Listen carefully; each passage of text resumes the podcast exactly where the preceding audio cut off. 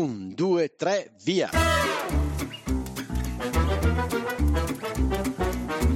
Benvenuti all'Italiano Vero, il podcast che ti insegna a parlare come un vero italiano. In studio Massimo, detto Cubo, da Bergamo, Paolo da Milano e con noi in studio sempre ospiti mai visti e che non vedrete mai.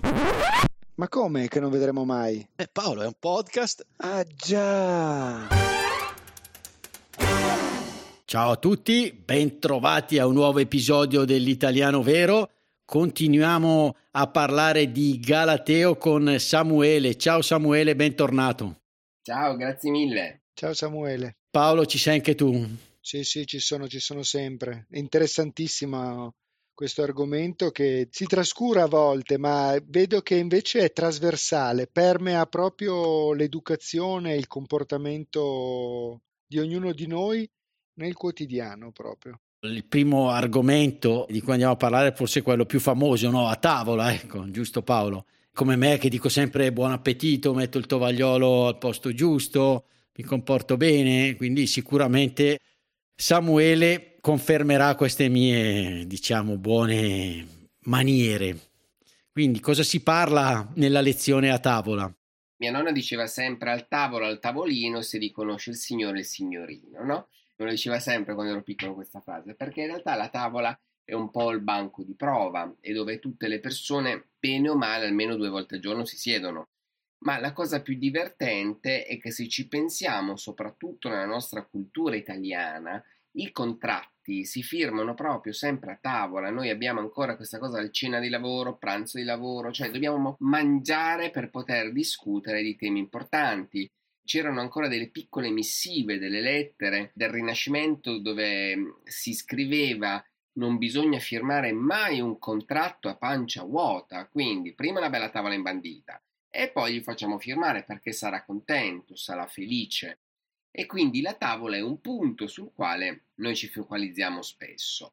Non ci focalizziamo su tutte quelle parti che spesso vediamo in televisione, dove va il tovagliolo a destra, a sinistra, su, giù, in basso, cerchiamo più che altro di sapere, di capire come si sta a tavola, che non è solo qualcosa legato alla postura, ma è anche qualcosa legato proprio alla scelta di da dove partire, da dove incominciare, quali sono i bicchieri d'acqua, quali sono i bicchieri da vino, quali sono i bicchieri da vino bianco, quali sono i bicchieri da vino frizzante.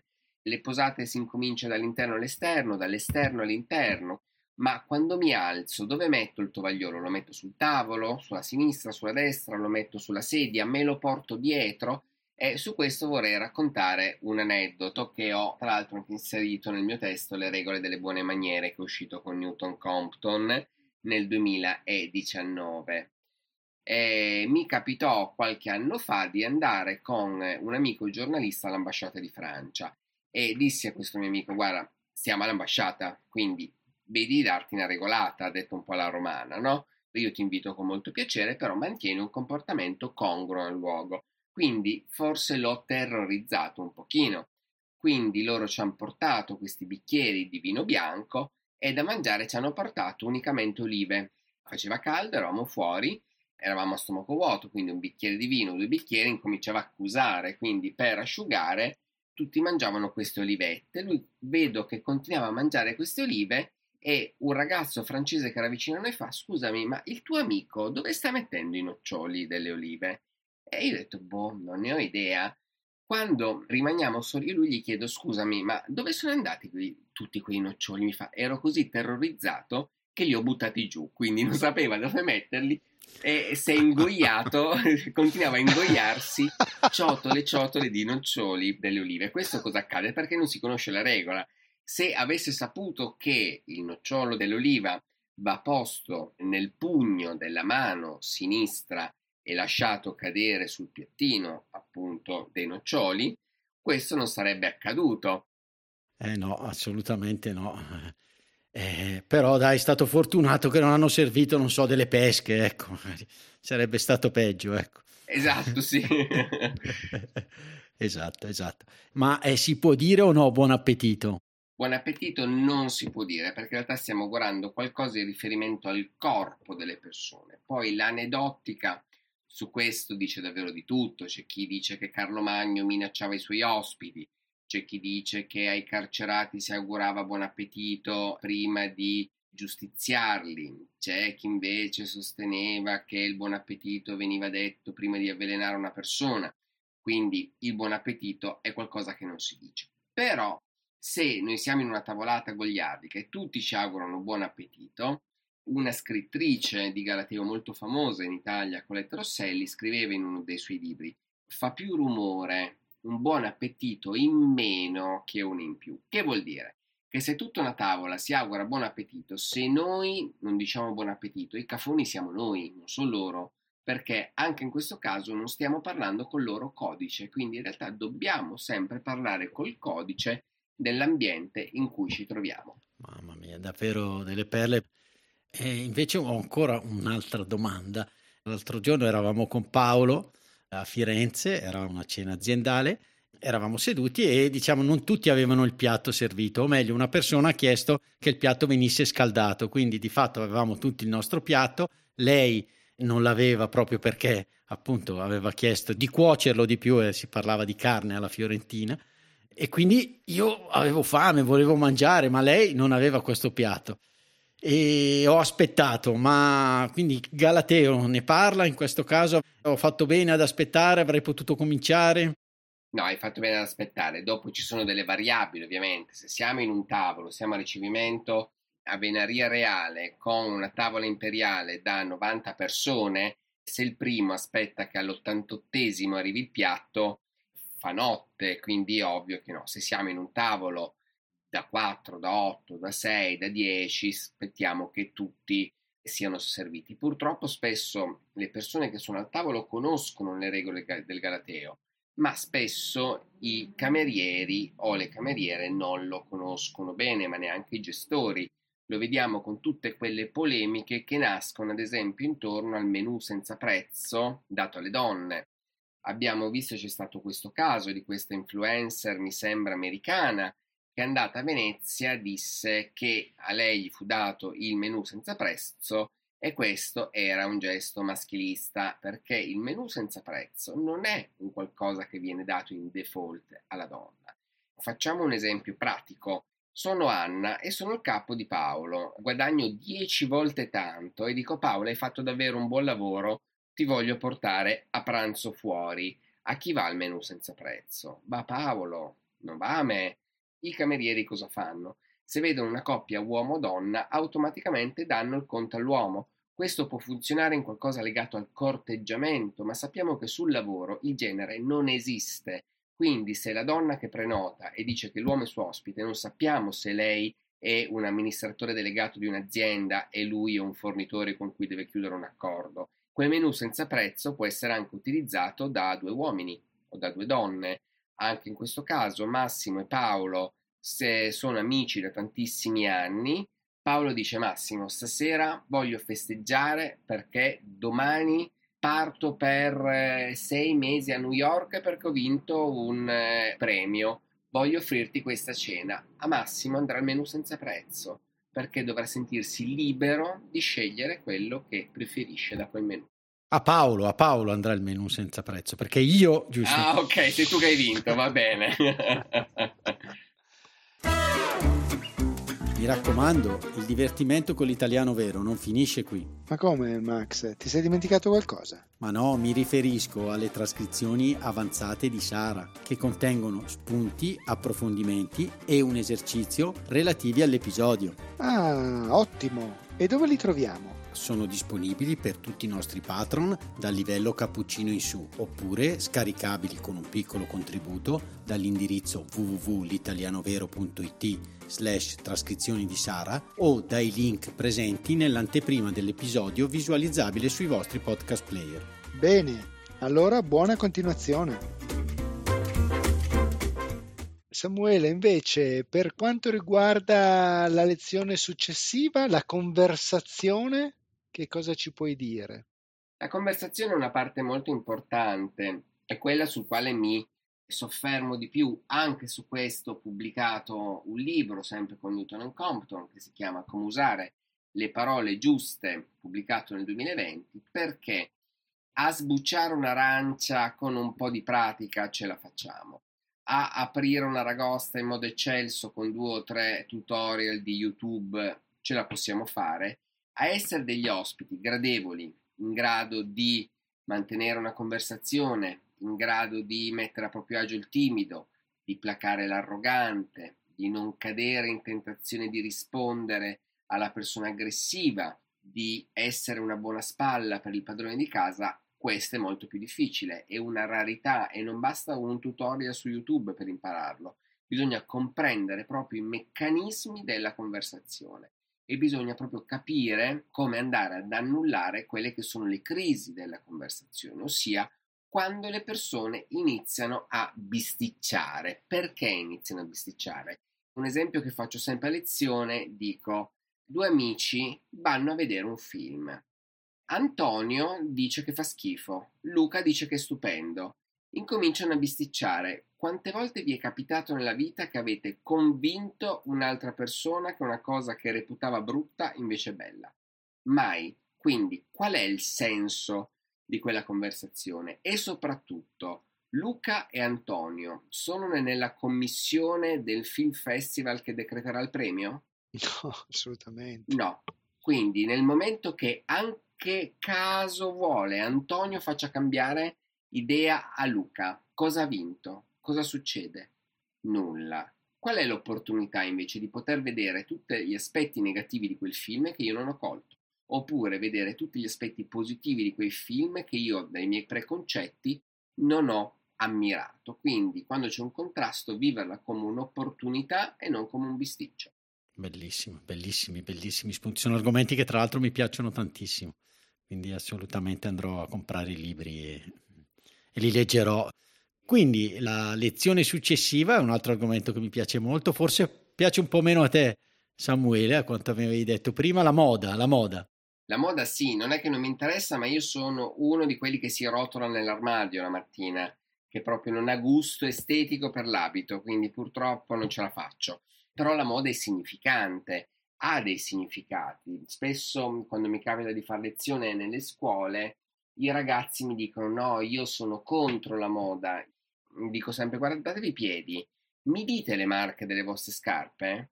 E tutti mi dicono Nike. E quindi dici, ma allora siete tutti così liberi, indipendenti e col gusto proprio che a tutti piacciono le Nike o c'è qualcosa che non va? O forse quelle Nike sono un codice comunicativo è quasi un segno di una tribù per dire io ho quella cosa e faccio parte di quella determinata tribù. Se foste liberi, uno di voi maschio avrebbe un tacco 12 perché gli va così stamattina e una donna avrebbe degli scarponi sporchi di fango perché gli era comodo così e non voleva bagnarsi i piedi con la pioggia. Non l'avete fatto, quindi vuol dire che liberi non lo siete per niente e non lo siamo per niente. Capitò anche qualche anno fa che qualche politico disse che all'interno del Parlamento non voleva mettere la cravatta e la giacca perché voleva sovvertire il potere.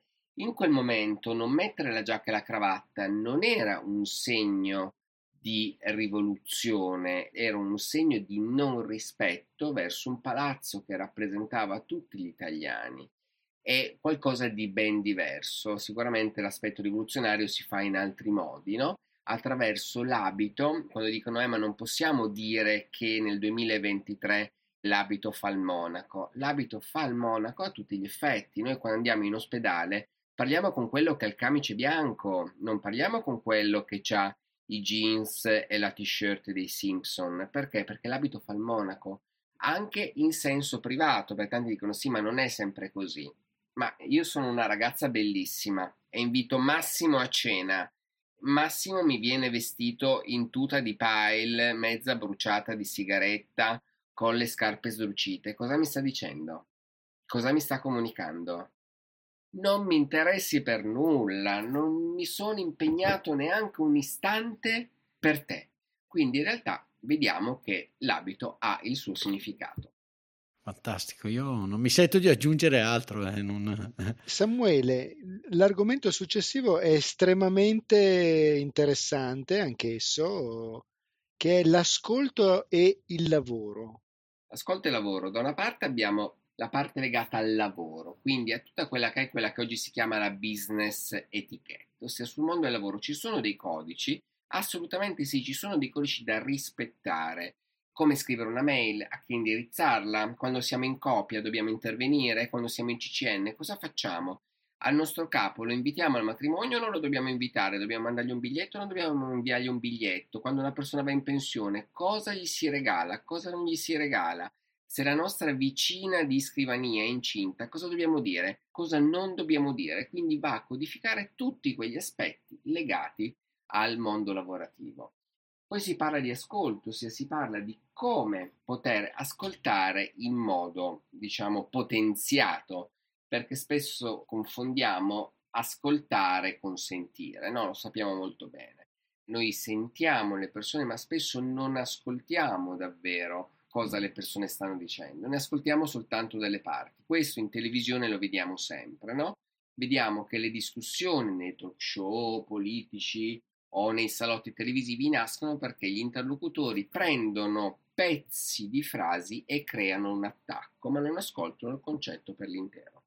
Mamma mia, bellissimo.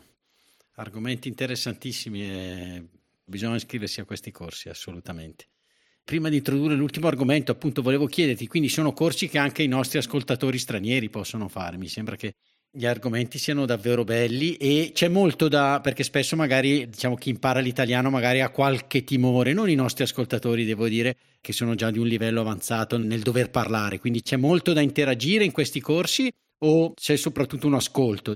No, c'è molto da interagire, c'è molto da interagire e abbiamo tantissimi stranieri iscritti, abbiamo tanti mm, studenti e studentesse dal, ad esempio dall'Albania, dalla Russia, dal mondo medio orientale, dal mondo inglese e abbiamo anche qualche australiano e qualche americano, quindi riusciamo a coprire proprio a 360 gradi quello che è la sfera terrestre.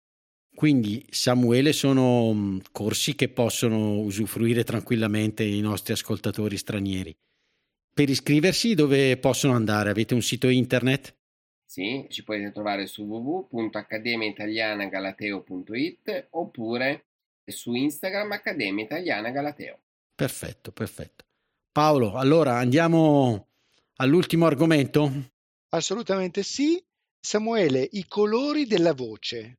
Sì, in riferimento alle nostre intenzioni utilizziamo una somma di ritmo, tono e volume particolare che vanno a formare una tavolozza di colori. Noi dobbiamo iniziare a dipingere acusticamente la nostra conversazione per far sì di non essere mai fraintesi.